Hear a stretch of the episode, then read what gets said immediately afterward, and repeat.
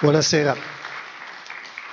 Allora, faremo, parleremo, cercheremo di raccontare una storia del gioco in televisione, concentra- concentrandoci soprattutto sul gioco più emozionante di tutti, che è il gioco a quiz. E contemporaneamente cercheremo anche di identificare gli effetti deformanti che la televisione ha sul gioco eh, e ne parleremo nel corso di quest'ora insieme. Um, io sono nato, in, oltre a fare l'autore televisivo di quasi esclusivamente di giochi, sono anche nato in una famiglia di, di giochisti, perché mio padre, insomma, oltre che essere un personaggio televisivo, è stato autore di giochi a sua volta, di una trasmissione molto famosa per ragazzi negli anni 60 che si chiamava Chissà chi lo sa e poi del Diro d'Orlando, eh, che sono state due delle più famose trasmissioni di giochi per ragazzi. Eh, il fatto che il gioco sia per ragazzi o per adulti poi in realtà non cambia molto, anzi il gioco nasce ovviamente per ragazzi. E, e io che ho avuto a che fare col gioco da sempre mi sono spesso chiesto, ne ho anche parlato eh, altre volte, eh, il motivo per cui in eh, francese, inglese e in tedesco si usa la stessa parola per indicare il gioco e l'autore di giochi a sua volta di una trasmissione molto famosa per ragazzi negli anni 60 che si chiamava Chissà chi lo sa e poi del Diro d'Orlando, eh, che sono state due delle più famose trasmissioni di giochi per ragazzi. Eh, il fatto che il gioco sia per ragazzi o per adulti poi in realtà non cambia molto, anzi il gioco nasce ovviamente per ragazzi. E, e io che ho avuto a che fare col gioco da sempre mi sono spesso chiesto, ne ho anche parlato eh, altre volte, eh, il motivo per cui in eh, francese, inglese e in tedesco si usa la stessa parola per indicare il gioco e la recita, il, il, il, giocare, recitare e suonare. Eh, in francese, inglese e tedesco si usa jouer eh, to play e spielen per eh, tre attività che nella nostra lingua invece sono separate, appunto che sono quella di suonare, di recitare e di giocare. Allora, sul gioco e sull'identità tra gioco e recita è abbastanza facile immaginare che possa essere io ero il principe, tu eri la principessa e quindi da lì, dall'interpretazione, dall'impersonazione, dalla finta, facciamo finta che nasce questa identità, ma sul, suo, sul suonare è già più complicato immaginarlo.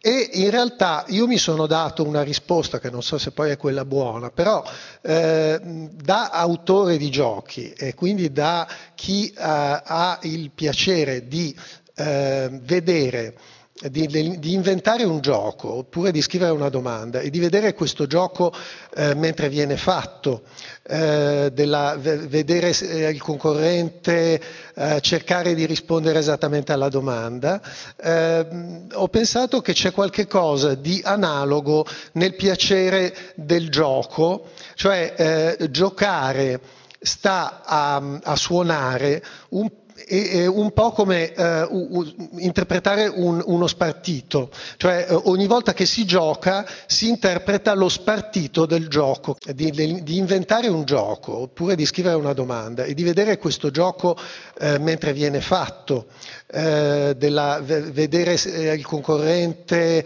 eh, cercare di rispondere esattamente alla domanda, ho pensato che c'è qualche cosa di analogo nel piacere del gioco gioco, cioè eh, giocare sta a, a suonare un è un po' come uh, interpretare un, uno spartito, cioè uh, ogni volta che si gioca si interpreta lo spartito del gioco che si sta giocando.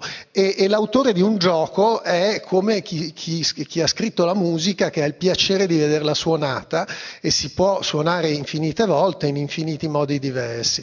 E questo è un piacere molto particolare per chi eh, ama il gioco e ama proprio il meccanismo del gioco. E, ehm, e, anzi, eh, siccome è molto importante, credo che, eh, come ha detto Rovatti, giocare, anzi, e, e, io che ho avuto a che fare col gioco da sempre, mi sono spesso chiesto, ne ho anche parlato eh, altre volte, eh, il motivo per cui in eh, francese, inglese e in tedesco si usa la stessa parola per indicare il gioco la recita, il, il, giocare, recitare e suonare. In francese, inglese e tedesco si usa jouer eh, to play e spielen per eh, tre attività che nella nostra lingua invece sono separate, appunto che sono quella di suonare, di recitare e di giocare. Allora, sul gioco e sull'identità tra gioco e recita è abbastanza facile immaginare che possa essere nata dal fatto che da quando i bambini dicono giochi, facciamo, giochiamo che, che, io ero il principe e tu eri la principessa e quindi da lì, dall'interpretazione, dall'impersonazione, dalla finta, facciamo finta che nasce questa identità, ma sul, suo, sul suonare è già più complicato immaginarlo e in realtà io mi sono dato, interpreta lo spartito del gioco che si sta giocando e, e l'autore di un gioco è come chi, chi, chi, ha scritto la musica che ha il piacere di vederla suonata e si può suonare infinite volte in infiniti modi diversi e questo è un piacere molto particolare per chi eh, ama il gioco e ama proprio il meccanismo del gioco. E, e anzi, eh, siccome è molto importante, credo che, eh, come ha detto Rovatti, giocare è un'attività da eh, incoraggiare poi in tutte le età della vita. Ehm, bisog- io penso che dobbiamo giocare sempre, giocare e anche provare a, così come uno prova a disegnare piuttosto che a comporre o a suonare, anche magari a inventare dei giochi, perché io credo che inventare dei giochi sia una delle attività creative più mh, divertenti e, e anche eh, gratificanti che ci siano. Eh, prova a disegnare piuttosto che a comporre o a suonare, anche magari a inventare dei giochi, perché io credo che inventare dei giochi sia una delle attività creative più mh, divertenti e, e anche eh, gratificanti che ci siano. Eh, per un autore televisivo, però, ehm, giocare la televisione è un po' una croce, una delizia, perché eh, è vero che ti dà la possibilità di vedere il gioco che tu hai scritto, la domanda che tu hai fatto, eh, immediatamente agita, diciamo interpretata, no? suonata in qualche modo. Ma è anche vero che la televisione ha finalità di spettacolo e quindi ehm, noi non giochiamo per dare spettacolo, giochiamo per, per, per divertirci, per, per godere noi stessi. E quindi mh, lo spettacolo deforma il gioco. Um, il gioco in tele però, um, giocare la televisione è un po' una croce, una delizia, perché eh, è vero che ti dà la possibilità di vedere il gioco che tu hai scritto, la domanda che tu hai fatto, eh, immediatamente agita, diciamo interpretata, no? suonata in qualche modo. Ma è anche vero che la televisione ha finalità di spettacolo e quindi ehm, noi non giochiamo per dare spettacolo, giochiamo per, per, per divertirci, per, per, godere noi stessi e quindi mh, lo spettacolo deforma il gioco. Um, il gioco in televisione nasce eh, negli anni 30, nel 39 insieme alla televisione. Il primo programma è, un programma, è una gara di spelling eh, nella, alla TV inglese. Nel 40 eh, c'è il primo gioco alla TV americana che si chiama Truth or Consequences, la verità o le conseguenze. Cile, la cuffia dove il concorrente si isola per dare la risposta. Questo meccanismo, come dicevo, eh, il successo di Lascia raddoppia e del suo originale americano è immediato e strabiliante sia negli Stati Uniti che in Italia. Um, tanto è vero che già l'anno dopo, nel 1956, nasce un film, viene fatto un film col grande Totò intitolato Totò lascia o raddoppia. Il film non è dei migliori di Totò, però c'è una scena molto interessante perché ci fa capire come questa nuova liturgia, con questi personaggi, questi oggetti, avesse subito colpito l'immaginario, tanto è vero che eh, dà il destro a Totò per fare per costruirci intorno una scenetta piuttosto divertente. E allora io farei partire il primo filmato con, eh, tratto da Lascia o raddoppia di Camillo Mastro 5. Questo è il microfono. No, questa è una candela.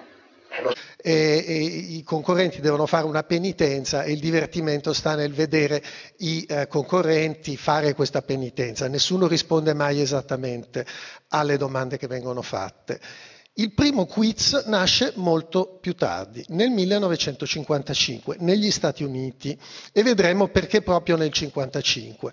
Eh, pochi mesi dopo nasce anche in Italia eh, lo stesso quiz che viene importato da una dirigenza RAI particolarmente scattante, eh, immediatamente eh, apprendono che è nato questo gioco che si chiama uh, The 64,000 Dollar Question, la domanda da 64 mila dollari, e lo portano in Italia um, con la mediazione di un, origin- di, un, di, un gio- di un, gioco francese che si chiama Kit uh, U-Double e in italiano diventa Lascia o raddoppia. È eh, la domanda da 64 mila dollari con il titolo del francese filmato con, eh, tratto da Lascia o raddoppia di Camillo Mastro 5. Questo è il microfono. No, questa è una candela. Eh, lo so che è una candela. In questo momento funge da microfono. Hai visto? Quello lì che c'era a fare così. Chi? Ah. Si funge, è una finzione. Ah, funge? Allora adesso vado in cabina. Sì, signore. Eh? Questa è la cabina. No, questo è l'armadio. Lo so, lo so che è un armadio. Lo so. Ma l'armadio funge da cabina come la candela funge da microfono. Funge da Hai capito? Fu- Fungono tutte e due, fai Fu- fun- fungono, non fungono, fungono. Terrone. No, oh, tu hai visto come fa buongiorno? Buongiorno. No, dico, hai visto come fa buongiorno? Buongiorno. Buongiorno? Buongiorno. Ma che, ma, ma che capisci? Eppure da portare appresso con me, no? Come fa il signor buongiorno? Ah, buongiorno, signore. Buongiorno, signor. Oh, oh, oh. Mi spaccherei la testa, dovevi spaccherei. Ah, va? Si sente? Pronto, signor Duca, mi sente? Vuoi parlare o no? Eh, Sto dicendo mi sente? Io non sento. Pronto, mi sente? Non si sente niente in questa. Hai ragione, scusi. Tipicamente l'attività di fare una domanda e avere una risposta invece non era mai stato fatto, Eh, era stato fatto in radio, Eh, quindi aveva, lo conoscevamo, si conosceva per sentito ma non per visto. Allora eh, nel 1955 per la prima volta bisogna mettere in scena un gioco dove qualcuno fa delle domande e un concorrente risponde e non c'erano precedenti. Allora nasce vedremo perché nasce proprio in questo modo, una liturgia molto precisa eh, che ha immediatamente delle figure che non cambieranno più. Eh, il presentatore, che in America si chiama eh, maestro di cerimonie, perché deve essere in realtà sem- semplicemente un maestro di cerimonie, scomparire un po' eh, davanti alla- al gioco che viene, che viene giocato, a- a- al gioco domanda e risposta. Eh, la valletta, una figura femminile che assiste il conduttore, naturalmente il concorrente, eh, il presentatore, che in America si chiama eh, maestro di cerimonie, perché deve essere in realtà sem- semplicemente un maestro di cerimonie, scomparire un po' eh, davanti alla- al gioco che viene, che viene giocato, a- a- al gioco domanda e risposta.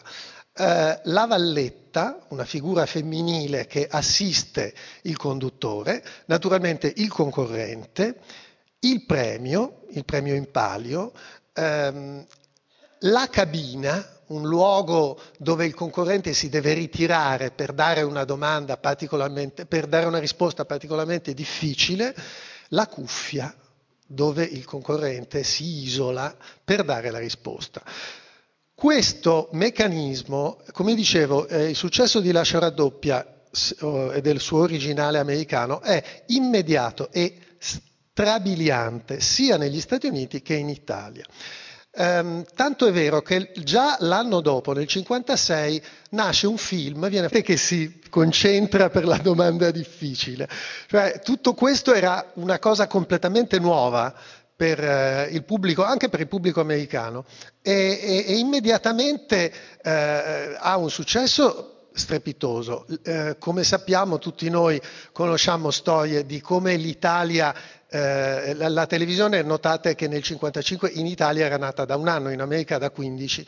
Eh, e l'Italia si ferma, il successo del, di Lascio raddoppia è immediato e ehm, si assiste a eh, fenomeni eh, assolutamente eh, mai neanche immaginabili prima eh, per un gioco di una semplicità estrema, perché eh, va detto che il meccanismo di lascio raddoppia è il meccanismo del quiz allo stato puro e più semplice possibile, e cioè domanda, eh, il concorrente parte da una piccolissima cifra, ehm, a ogni risposta esatta il quiz allo stato puro e più semplice possibile.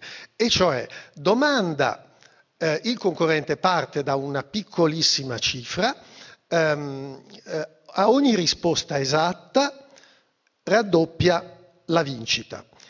Alla prima risposta sbagliata perde tutto e se ne va. Quindi molto semplice e anche molto spietato. Non ci sono salvataggi, eh, addirittura le prime otto domande sono obbligatorie, cioè il concorrente non può scegliere se lasciare o raddoppiare, deve rispondere a tutte e otto le domande. Finite le prime otto domande, può cominciare, arrivato alla ragguardevole per l'epoca cifra di 320.000 lire, può cominciare a decidere se lasciare o raddoppiare.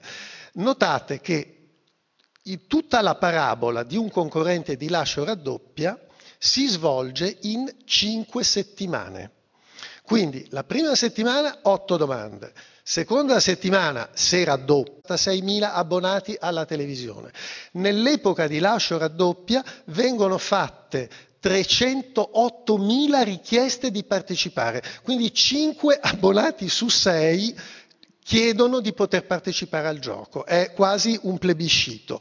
Naturalmente, come si sa, la gente si riunisce nelle case, i pochi che hanno un televisore eh, ospitano valanghe di amici e parenti.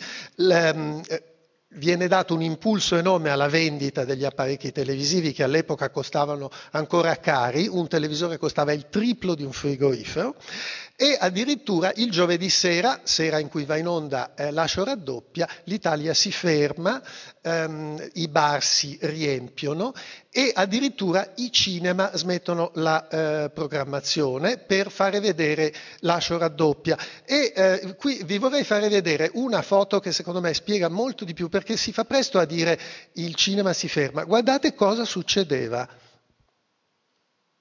cioè ehm, quiz show, si chiama telequiz, eh, che è una cosa più casereccia e all'italiana il quiz eh, dura di più perché naturalmente eh, c'è più varietà e dà più spazio ai personaggi che sono l'altra, una delle tante novità di questo nuovo modo di giocare, e cioè la prima volta che la gente comune diventa di colpo protagonista, cioè nello spazio di queste cinque settimane uno sconosciuto diventa famosissimo e eh, con una popolarità ma, eh, che non si era mai immaginata prima. Um, ecco, tra l'altro, allora, fenomeni come eh, l'Italia che si ferma, eh, all'epoca, e pensate, esistevano 300, c'erano in tutto 366.000 abbonati alla televisione. Nell'epoca di lascio raddoppia vengono fatte 308.000 richieste di partecipare, quindi 5 abbonati su piare. Notate che tutta la parabola di un concorrente di lascio raddoppia si svolge in 5 settimane. Quindi la prima settimana 8 domande, seconda settimana se raddoppia la domanda, dopodiché se ne va, terza settimana altro raddoppio, quarta settimana eh, altro raddoppio, ultima settimana se raddoppia, massima cifra per la cifra di 5 milioni e 120 mila lire, che, per l'epoca era veramente una cifra enorme, se pensate che se perde gli viene data in, come premio di consolazione una 600 che in America era una Cadillac, fra l'altro. Um, la versione italiana del uh, quiz show si chiama Telequiz eh, che è una cosa più casereccia e all'italiana il quiz eh, dura di più perché naturalmente eh, c'è più varietà. Secondi? Guardi, le voglio dare il minuto intero, in modo che lei possa considerare con attenzione. Posso buttare? Beh, non c'è nulla di male tentare, tentare non nuoce. Lei mi dovrebbe dire il nome di quest'opera.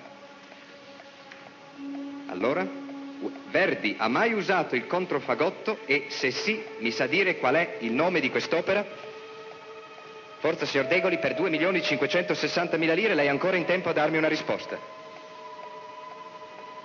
Signor Degoli, forza, mancano 5 secondi? Falstaff. No, signor Degoli, è il Don Carlos, mi spiace. Dunque, non so se qualcuno ha fatto caso che Mike in realtà dà un, fo- un grosso aiuto al concorrente, perché la domanda era fatta di due parti, era Verdi ha o non ha composto opere col controfagotto e se sì, quale opera? In realtà dopo 15 secondi lui dice mi, dia, mi dica il nome di quest'opera. Era fatta di due parti, era Verdi ha o non ha composto opere col controfagotto e se sì, quale opera? In realtà dopo 15 secondi lui dice mi, dia, mi dica il nome di quest'opera. Eh, ovviamente Degoli capisce che la risposta è sì e tira a indovinare e sbaglia opera. Questo, eh, questa domanda, che era una domanda molto, dif- era molto difficile, ma insomma era anche una domanda eh, a cui si poteva rispondere dopo tutto. Beh, lui si presentava sull'opera lirica, ehm, sul, su, quindi sui melodrammi, perciò eh, si supponeva che dovesse conoscere anche tutto delle opere di Verdi. Se è curioso, se andate a vedere per esempio su Wikipedia alla voce controfagotto, è, è proprio è, è indicato, il, fa, il, controfagotto è usato molto di rado ed è eh, detto che è usato per esempio in Mamerlois di Ravel e anche in particolare nel Don Carlos di Verdi. Quindi, insomma, non era una domanda così impossibile. Di fatto, l'Italia, qui vi vorrei fare vedere una foto che secondo me spiega molto di più perché si fa presto a dire il cinema si ferma. Guardate cosa succedeva. Cioè, questa è un, una sala cinematografica dove viene, eh, eh, televis- la televisione trasmette eh, l'ascio raddoppia. Immaginate cosa vedevano dalle ultime file, cioè era una cosa di, proprio di, di una, una, mania collettiva eh, incredibile, um, che addirittura, non solo i cinema, tra l'altro, si fermavano i teatri, cioè le commedie venivano interrotte, il, finiva il primo atto, partiva l'ascio raddoppia, se lo vedevano tutto, durava un'ora e poi cominciava il secondo atto. Addirittura le opere, le opere liriche venivano interrotte per vedere Lascio raddoppia.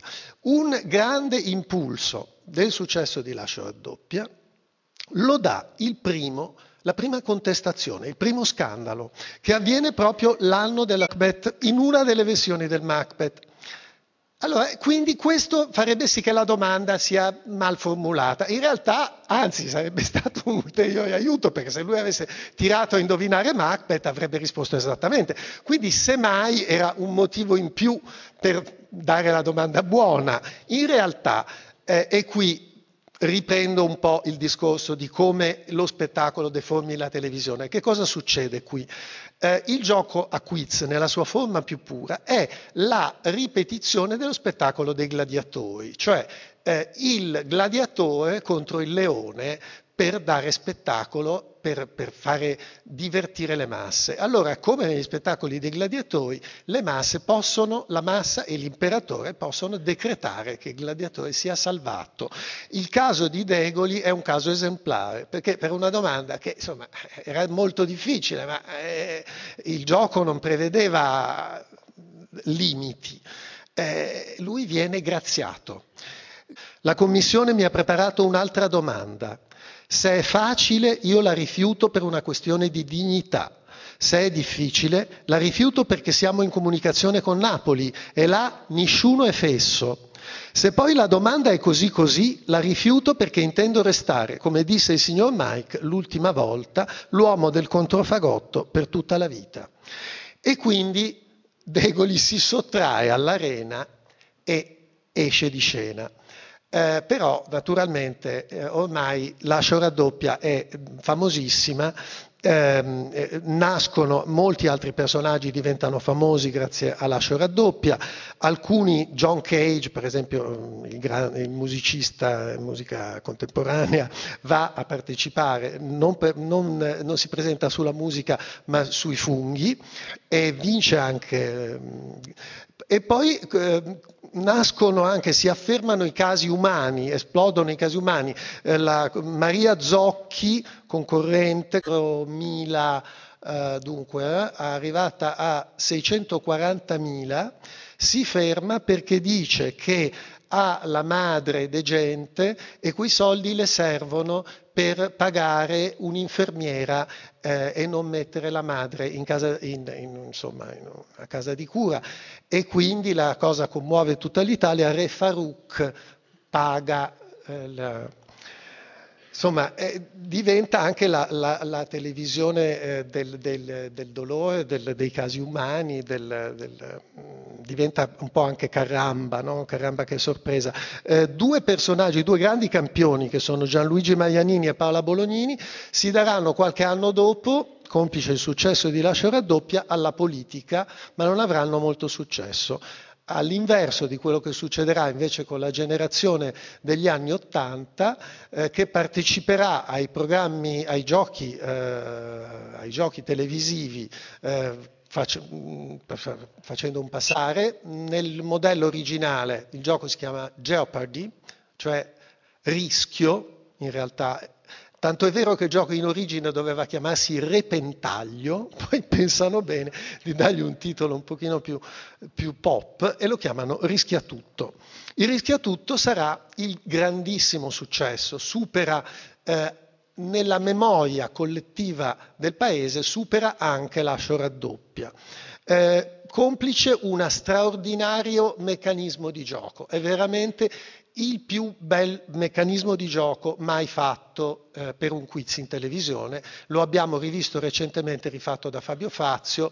Eh, naturalmente il gioco è cambiato molto in questi decenni, però se ne vede ancora la grande bellezza. Eh, anche Rischia Tutto, come Lascio Raddoppia, è una fabbrica di personaggi, ancora di più. Um, la signora Longa, i fabbricatori, li abbiamo ancora visti a distanza di 40 anni e ce li ricordiamo ancora tutti.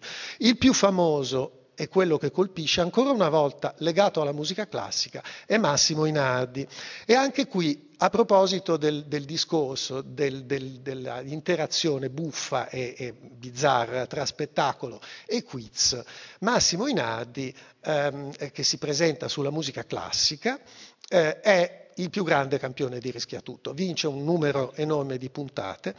A un certo punto lui, essendo, come dichiara lui stesso, un eh, esperto di parapsicologia, eh, il gioco non prevedeva limiti, eh, lui viene graziato. Viene graziato, eh, si ripresenta quindi per rifare la domanda e eh, lui che cosa fa? Pronuncia questo discorso. Dice, tutta l'Italia naturalmente, come potete immaginare col fiato sospeso. Non ho intenzione di fare di questo palcoscenico la mia Waterloo, almeno per adesso. Io non entrerò in cabina questa sera. Dovete capirmi, amici, in quella cabina si può entrare solo se si è vittoriosi. Non sono un eroe, sono un uomo mediocre come tanti, forse un eroe della mediocrità. Per questo mi avete portato così in alto. La Commissione mi ha preparato un'altra domanda. Se è facile io la rifiuto per una questione di dignità. Se è difficile la rifiuto perché siamo in comunicazione con Napoli e là nessuno è festato alla musica classica, è Massimo Inardi. E anche qui, a proposito del, del discorso del, del, dell'interazione buffa e, e, bizzarra tra spettacolo e quiz, Massimo Inardi, ehm, che si presenta sulla musica classica, eh, è il più grande campione di rischiatutto, vince un numero enorme di puntate. A un certo punto lui, essendo, come dichiara lui stesso, un eh, esperto di parapsicologia, Questa cosa dà eh, a sua volta la stura una serie di polemiche, perché dicono che Inardi legga le risposte nella mente di Mike Bongiorno. E eh, che cosa succede? E qui dove lo spettacolo ogni tanto veramente esce dal seminato. Pensano bene di mettere, di allestire una puntata in cui Mike non avrà le risposte, avrà solo le domande. Adesso lo vedremo fra poco. Eh, la stura una serie di polemiche perché dicono che Inardi legga le risposte nella mente di Mike Bongiorno. E eh, che cosa succede? E qui dove lo spettacolo ogni tanto veramente esce dal seminato. Pensano bene di mettere, di allestire una puntata in cui Mike non avrà le risposte, avrà solo le domande. Adesso lo vedremo fra poco. Um, avrà solo le domande. Quindi, perché dice così, Mike eh, non può, Minardi non può leggere la risposta nella, eh, nella mente di Mike. Le domande vengono affidate alla valletta Sabina Ciuffini. A proposito, piccola digressione, la valletta. Allora, noi ci siamo tutti abituati alla presenza di una valletta nei quiz, però in realtà pensiamo, ma perché deve esserci una valletta? Allora, se volete i miei cinque centesimi di antropologia per poter sposare eh, la principessa che nel caso di, eh, di Edipo eh, poi sarà anche sua madre, ma questa è un'altra faccenda. Eh, la valletta, secondo me, è la presenza della valletta è un po' il ritorno simbolico di questo premio e così come la perdita eh, eh, rappresenta naturalmente la, la, morte, cioè la perdita dei soldi così crudele, perché pensate che cos'è perdere 5 milioni negli anni 50, è, equivale alla morte. E, e quindi mh, è il più forte e, e, anche per questo secondo me il successo è così immediato e così travolgente.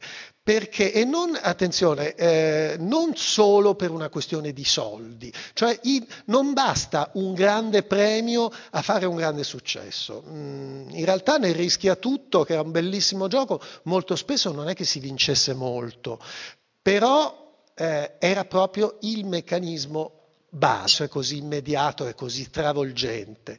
Perché, e non, attenzione, eh, non solo per una questione di soldi, cioè i, non basta un grande premio a fare un grande successo. Mm, in realtà nel rischia tutto, che era un bellissimo gioco, molto spesso non è che si vincesse molto, però eh, era proprio il meccanismo base ed è interessante che rischia tutto sia una variazione di lascio raddoppia, non, non, sia un nuovo gioco, in realtà il gioco è sempre quello, cioè tanto è vero che nella eh, eh, domanda finale di rischia tutto si ripropone ancora lascio raddoppia, cioè o rispondi esattamente e raddoppi quello che hai, oppure sbagli e torni a zero, vinci solo un premio di consolazione.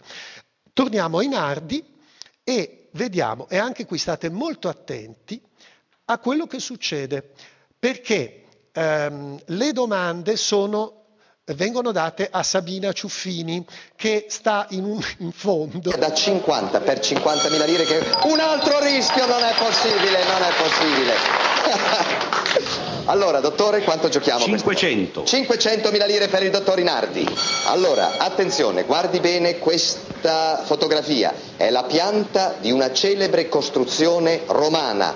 Come si chiama questo edificio e qual è il console che lo fece costruire, il cui nome è riportato sul frontone? Allora, come si chiama questo edificio e chi- qual è il console che lo fece costruire? dicendovi del frontone me l'ha fatto venire in mente. È il Pantheon di Roma e Menenio Agrippa. Esatto. Risposta esatta, bravo dottor Inardi, più 500.000. Allora, avete visto Sabina con la paletta. Qualcuno ha notato qualcosa di strano nella risposta di Nardi per caso? Ecco, appunto, cioè Inadi dà la risposta sbagliata perché dice Menenio Agrippa. In realtà la risposta esatta è Marco Vipsanio Agrippa. Girerò la mia trasmittente e leggerò la mente di Sabina. Però questo, allora, allora, dicono che però siccome Inadi aveva più rapporti con Mike ed è più facile leggere la mente di qualcuno che si conosce meglio. Allora, vediamo che cosa succede e in particolare vedrete che all'inizio viene chiamato un giornalista per certificare, pensate poveri giornalisti, certificare che Mike veramente non aveva le risposte. Abbiamo bisogno di un uh, testimone, Sandro Dini del Tempo. Ecco, guardi, vede, qui ci sono le dieci domande che abbiamo preparato per il dottore, non ci sono le risposte, quindi lei può controllare e potrà testimoniare presso i suoi colleghi che non abbiamo scritto le risposte. Ecco, bene, va bene, d'accordo? Per essere pignolo. Per essere pignolo si è messo anche gli occhiali, è peggio di me, Sandro Dini. Arte antica da 50. Arte antica da 50 per 50.000 lire che un altro rischio non è possibile, non è possibile. Allora, dottore, quanto giochiamo? 500. 500.000 lire per il dottor Rinardi. Allora, attenzione, guardi bene questa fotografia. È la pianta di una... Che siccome il quiz non aveva modelli eh, in televisione, appunto era una cosa nuova, in qualche modo si impone il modello mitico. E qual è, quali sono i precedenti eh, di un quiz, di una domanda? Naturalmente sono Edipo e eh, la Turandot, eh, che noi conosciamo dalla versione di Gozzi, ma insomma che è, è, il modello è una, è una fiaba antica. Um, in entrambi i casi il pretendente eh, rischia la morte per poter sposare eh, la principessa che nel caso di, eh, di Edipo eh, poi sarà anche sua madre, ma questa è un'altra faccenda. Eh, la valletta, secondo me, è la presenza della valletta è un po' il ritorno simbolico di questo premio e così come la perdita eh, eh, rappresenta naturalmente la, la, morte, cioè la perdita dei soldi così crudele, perché pensate che cos'è perdere 5 milioni, sono modellati sul rischio a tutto, che hanno sempre grande successo, però non sono più mitici, non si forma più il, non, non si ripete più il grande mito. Um, negli anni 90 il quiz uh, declina, Mike uh, Buongiorno riprova nel 97 a eh, tornare con un grande quiz che si chiama Telemania ed è un fiasco. Il quiz va malissimo, eh, chiude ancora prima di, eh, della sua fine naturale. Sembrerebbe spacciato per sempre il quiz, se non che succede una cosa. Dagli, eh, dall'Inghilterra eh, la, tre signori eh, hanno un'idea geniale e contemporaneamente semplicissima, cioè riprendono il meccanismo di lascio raddoppia, che è sempre quello che torna sempre, e fanno una modifica fondamentale, e cioè tolgono il tempo. E fanno una modifica fondamentale, e cioè tolgono il tempo. Lascio raddoppia senza il minuto di risposta. È nato chi vuole essere milionario, che sarà il terzo e ultimo grande quiz eh, e che a sua volta genererà molti tentativi di imitazione, money drop, ancora caduta libera. Eh, Jerry, questa volta non è presentato da Mike Bongiorno, ma da Jerry Scotti. Eh, altra grande modifica, e ne parleremo fra poco, non c'è più la risposta singola, non è più chi ha scoperto l'America, Cristoforo Colombo, ma ci sono quattro risposte, tra le quali il concorrente deve decidersi per quella buona, però non ha più l'assillo del tempo, può prendersi tutto il tempo che vuole. L'unica cosa che deve fare quando ha deciso che la risposta è quella, dice il fatidico la accendiamo. Questo cambia completamente, tiene una proprio presa a caso da chi vuole essere milionario e anche qui state molto attenti per vedere come cambia molto il meccanismo della domanda e della risposta. Chi avrebbe potuto scrivere una lettera con la frase ho finito di danzare, mi hanno arrestata?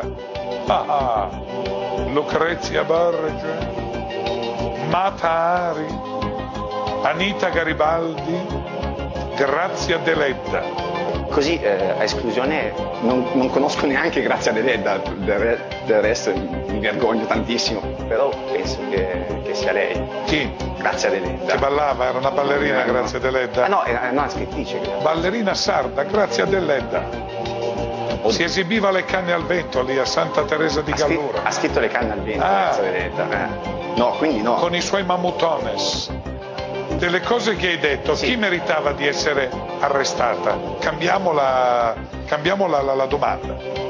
Quindi, allora, aspetta. Sì, allora- ballava, era una ballerina Eh. Grazia Deledda. Ah no, era no, scrittrice. Ballerina sarda, Grazia Deledda. Si esibiva le canne al vento lì a Santa Teresa di Ha, Gallura. ha scritto le canne al vento, Ah. Deledda. eh. No, quindi no. con i suoi mamutones.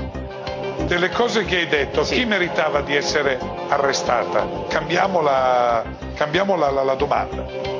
Quindi, allora, aspetta. Se, allora- se Lucrezia Borgia... Poi non è, stata, ma non è mai stata arrestata. Non so, non ho letto il giornale, hanno arrestato Lucrezia Borgia. Grazia Deledda scriveva, Anita Garibaldi non c'entrava niente, Matari. Matari. Eh, Accendiamo? rifacendo i calcoli, forse sì. sì. Eh, avete visto come è, è cambiato tutto? Cioè qui il conduttore, che prima era il maestro di cerimonie che doveva scomparire, qui addirittura porta eh, proprio smaccatamente il concorrente dalla risposta sbagliata alla risposta esatta. Perché evidentemente... Rifacendo i calcoli, forse sì. sì. Eh, avete visto come è, è cambiato tutto? Cioè qui il conduttore, che prima era il maestro di cerimonie che doveva scomparire, qui addirittura porta eh, proprio smaccatamente il concorrente dalla risposta sbagliata alla risposta esatta. Perché evidentemente appunto fa spettacolo, quindi funziona di più, ma proprio gli praticamente gli suggerisce. Cioè eh, cambia proprio con il- la fine del tempo, perché se ci fosse stato il tempo non avrebbe fatto in tempo, ma avendo tutto il tempo che vuole, lo fa ragionare e se vuole, se vuole, ma se non vuole ovviamente lo lascia sbagliare, lo porta dove vuole. Quindi non più maestro di cerimonie, eh, cerimonie ma deus ex machina. Eh, il conduttore fa, decide, può decidere nei casi estremi chi vince e chi perde. Altra novità, la domanda diventa sexy, cioè non è più eh, ci sono quattro risposte, tra le quali il concorrente deve decidersi per quella buona, però non ha più l'assillo del tempo, può prendersi tutto il tempo che vuole. L'unica cosa che deve fare quando ha deciso che la risposta è quella, dice il fatidico la accendiamo. Questo cambia completamente, tiene una grandissima attenzione, il gioco ha un successo enorme nel mondo, è il primo caso di format mondiale, il gioco viene presentato in più di 100 paesi, ha successo dovunque, dà luogo non al, film, al filmino eh, così, ma a un film che vince molti Oscar, che è The Millionaire, che fa, ci fa vedere il gioco in India. Eh, adesso vi faccio vedere una domanda eh, di una proprio presa a caso da chi vuole essere milionario e anche qui state molto attenti per vedere come cambia molto il meccanismo della domanda e della risposta.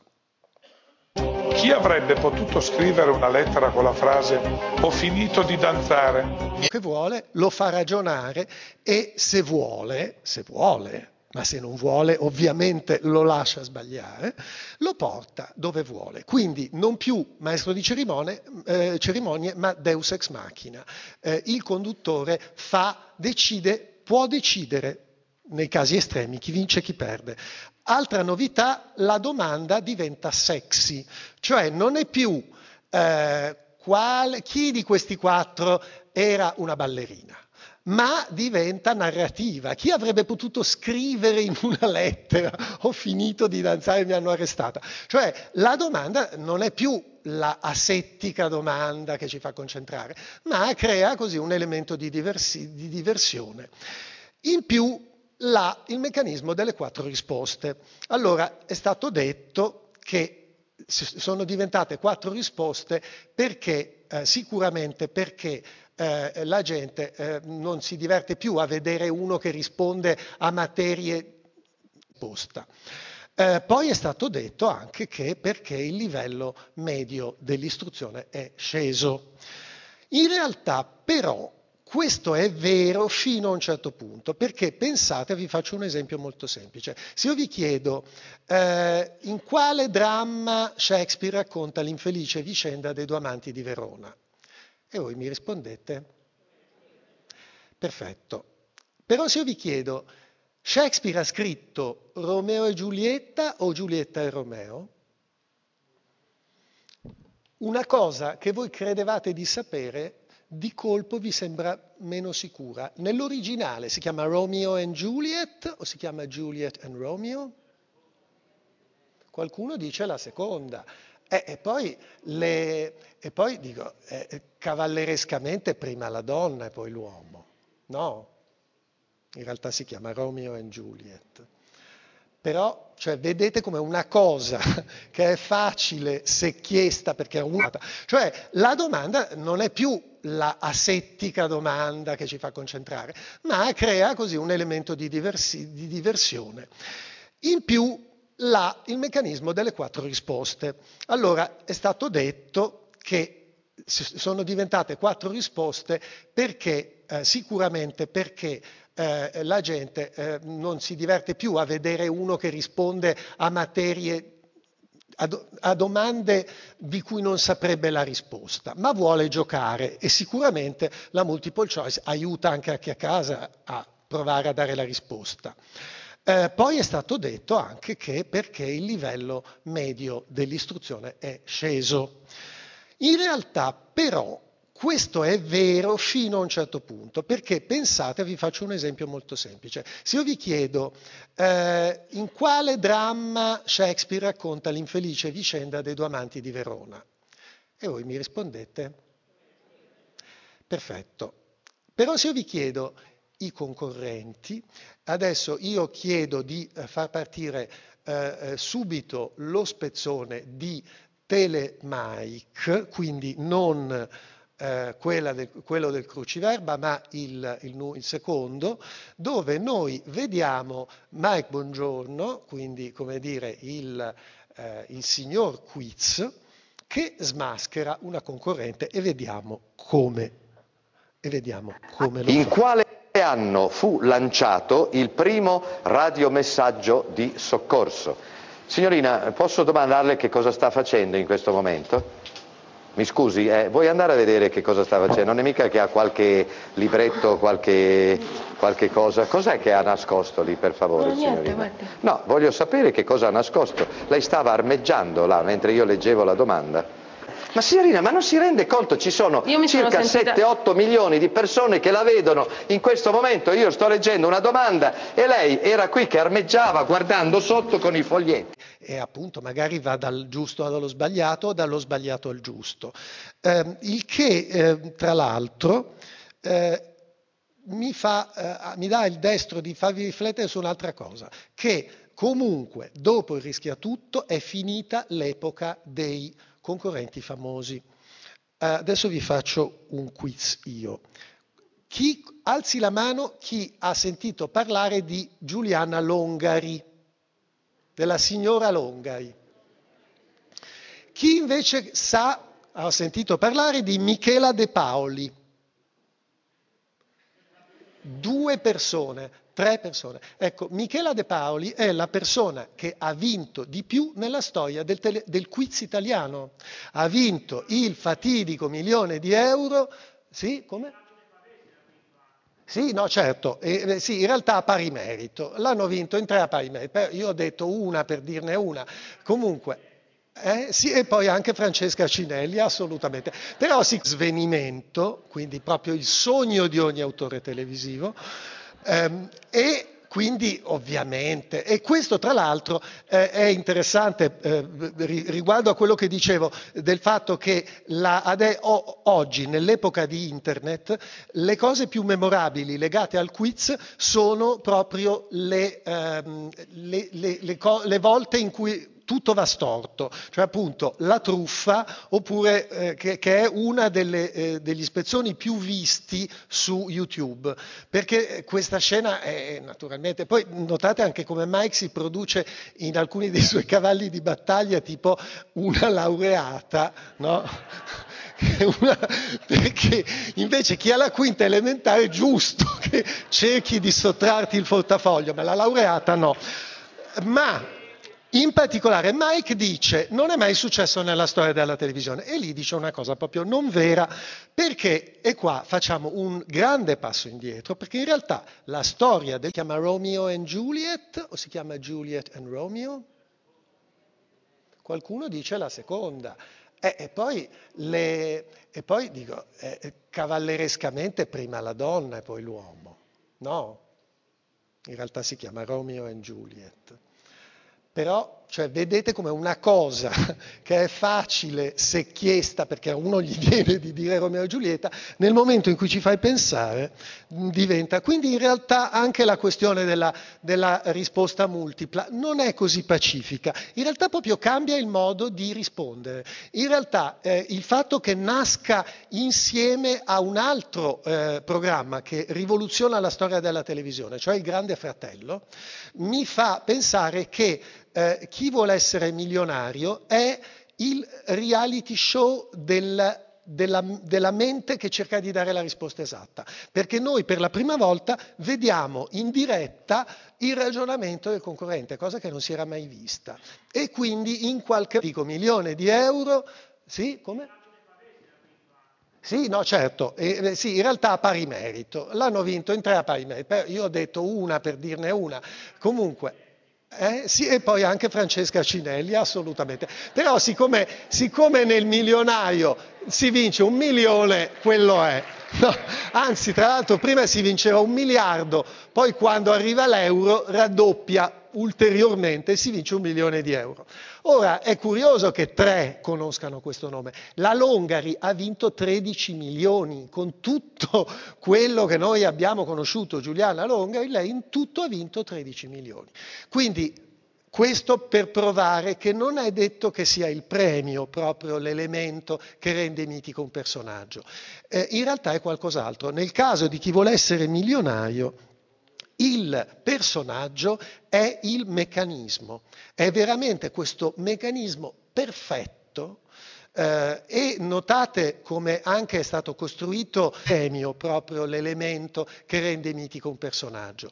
Eh, in realtà è qualcos'altro. Nel caso di chi vuole essere milionario, il personaggio è il meccanismo, è veramente questo meccanismo perfetto eh, e notate come anche è stato costruito nella, eh, con una musica particolare, con delle luci particolari. Io sono fermamente convinto che parte della, del, del, mito eh, eh intorno a Lascia o raddoppia eh, e a rischia tutto è dato dal bianco e nero, perché il bianco e nero dà un'emozione, dà una concentrazione e dà una tensione che il colore non ha e giustamente, astutissimamente, gli astutissimi autori di chi vuole essere milionario scelgono, optano per un blu, è un blu uniforme che eh, aumenta la tensione al massimo, così come aumenta al massimo la tensione il fatto che la risposta arriva dopo anni. Eh, eh, intorno a lascia o raddoppia eh, e a rischia tutto è dato dal bianco e nero, perché il bianco e nero dà un'emozione, dà una concentrazione e dà una tensione che il colore non ha e giustamente, astutissimamente, gli astutissimi autori di chi vuole essere milionario scelgono, optano per un blu, un blu uniforme che eh, aumenta la tensione al massimo, così come aumenta al massimo la tensione il fatto che la risposta arriva dopo anni. Um, adesso parliamo della, eh, sempre delle, della serie delle deformazioni dello spettacolo, ovviamente la tentazione di barare è forte, eh, e, eh, però allora naturalmente provano a barare i concorrenti. Adesso io chiedo di eh, far partire eh, eh, subito lo spezzone di Telemike, quindi non eh, del, quello del cruciverso. Signorina, ma non si rende conto, ci sono circa sentita... 7-8 milioni di persone che la vedono in questo momento. Io sto leggendo una domanda e lei era qui che armeggiava guardando sotto con i foglietti e poi se li nasconde nel seno. Ma è possibile, signorina? Una laureata, una persona come lei. Io mi meraviglio. Io non so che cosa fare. Cosa facciamo, signori? Mike, secondo noi il campione è il signor Carosi, perché non si può andare avanti così. Non si può certamente no. fare. Mi spiace, signorina, lei è squalificata. Signori, riconfermiamo Carosi. Non è mai successo nella storia del quiz un fatto simile. Allora, il signor Carosi ha raddoppiato e quindi eh, lei aveva un raddoppio pari a quanto? 98 milioni. A 98 milioni, con i 122 della scorsa settimana. Signori, qui abbiamo purtroppo, vogliate portare per favore, volete prendere la signorina e portarla fuori? Perché adesso non so se facciamo delle sceneggiate oppure... Vabbè, lasciamo perdere, ok. Allora, vedete il grado di indignazione massimo perché invece chi ha la quinta elementare è giusto che cerchi di sottrarti il portafoglio, ma la laureata no. Ma in particolare Mike dice non è mai successo nella storia della televisione e lì dice una cosa proprio non vera perché e qua facciamo un grande passo indietro perché in realtà la storia del quiz nasce con una clamorosa truffa eh, una truffa dove a truffare non sono i concorrenti, ma è la produzione, cioè appunto è il, l'imperatore, è la, io la chiamo la produzione, cioè la televisione che è fatta appunto del regista, degli autori, e ehm, negli Stati Uniti, non in Italia, Mike ne parla anche nel suo libro, dice grazie a Dio in Italia non è mai successo, ehm, eh, in realtà eh, eh, se pensate, il, eh, mentre noi in, in, Italia diciamo telequiz, in America si dice quiz show. E molti di voi avranno visto il film che rievoca la storia di questo, la storia di questo grandissimo scandalo che ha coinvolto tutti i giochi a quiz perché non c'era solo uh, uh, The 64 thousand uh, dollar question, ma c'era anche il quiz eh, di cui mh, parla il film, che si chiamava 21 e che tra l'altro Mike Buongiorno doveva fare subito dopo il successo di Lascio raddoppia, doveva chiamarsi 20 più 1, se non che lo scandalo ha delle dimensioni così colossali che perfino in Italia si decide di non fare più 20 più 1, ma di fare invece campanile sera, quindi completamente spostarsi in tutt'altra direzione sulla gara eh, tra eh, nord e sud. Eh, il film racconta questa storia vera, dicevo quiz show, perché i eh, produttori del eh, programma cosa facevano? Semplicemente truccavano, non davano le risposte solo a un concorrente, ma le davano a tutti e due. Proprio. E quindi nel 1955 cominciano tutti a fare giochi a quiz con grandi premi. Eh, che cosa succede? Il fatto che non sia un eh, gioco d'azzardo viene inteso dai produttori americani in senso molto lato, cioè appunto è uno show e quindi insomma è uno show, l'importante è fare ascolto. Allora, eh, quando lo scandalo esplode tre anni dopo per, per il, eh, questo Charles Van Doren che fu eh, favorito molto, eh, fu fatto vincere per 12 o 13 puntate, ehm, quando esplode lo scandalo, vengono tutti trascinati in tribunale, in realtà ehm, insomma, è, è, la fine di, un, di, un'epoca di innocenza perché i quiz il, il, pubblico li prendeva per buoni, invece non lo erano. La dichiarazione del produttore, che era quello che manipolava tutti questi quiz, fu la seguente, e con questa frase chiudo, uh, quest- insomma, diciamo, fare una pressione eh, in nome dello spettacolo sul gioco puro. Adesso a me piacerebbe, eh, sto per chiudere, mh, avevamo ancora un pezzo, un, una sequenza, però non facciamo più in tempo, volevo farvi, volevo leggervi, ma non la trovo più, comunque ve la riassumo. Ecco, no, l'ho trovata.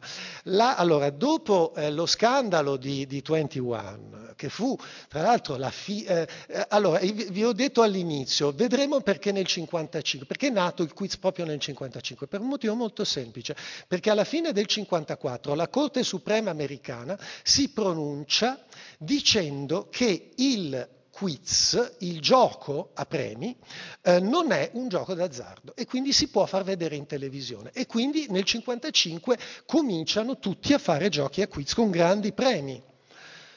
Eh, che cosa succede?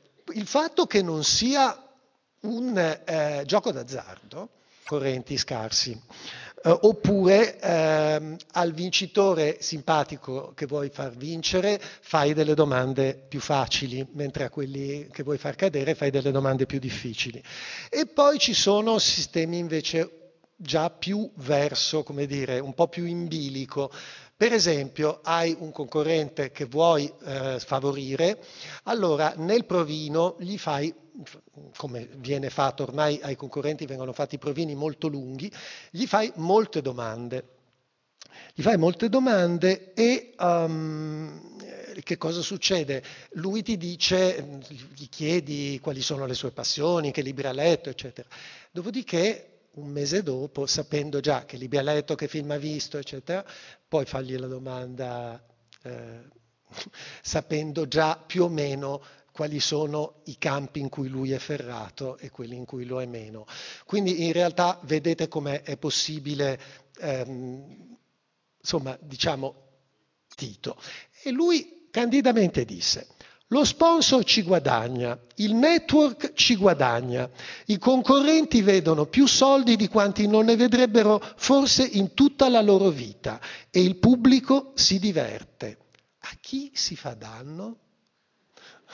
E con questa domanda vi lascio.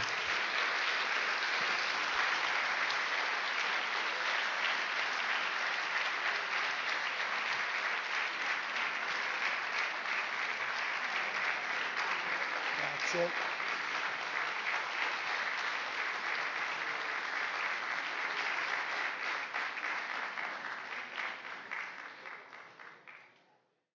Il film ci racconta la storia e vi faccio vedere, ho anche montato eh, una scena del film e poi subito dopo eh, una scena della eh, stessa sequenza vera e vedrete è identica e John Turturro è identico al vero concorrente Herbert Stample eh, che eh, fu pagato per perdere.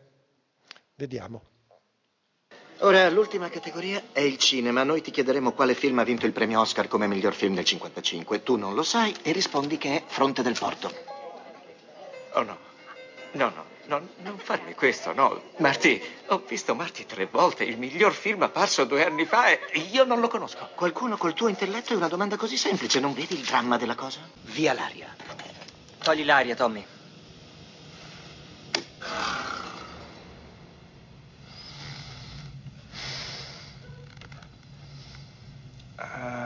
What motion picture won the Academy Award for 1955?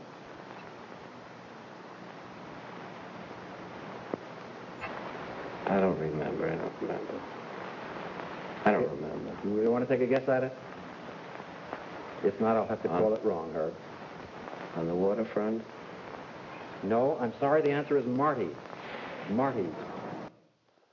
Ecco, come avete visto, il povero Herbert Stample fu costretto a fingere di non sapere il titolo di un film che amava moltissimo perché comunque era quiz show. E io a questo punto vorrei concludere la, eh, ah no, intanto vorrei prima dire ve- velocemente altri modi di barare legali che può avere la produzione e questo da autore penso che sia abbastanza interessante. Per esempio, molto semplicemente, quando hai un vincitore simpatico, lo vuoi, vuoi far vincere, gli metti contro dei concorrenti scarsi. Uh, oppure ehm, al vincitore simpatico che vuoi far vincere fai delle domande più facili, mentre a quelli che vuoi far cadere fai delle domande più difficili. E poi ci sono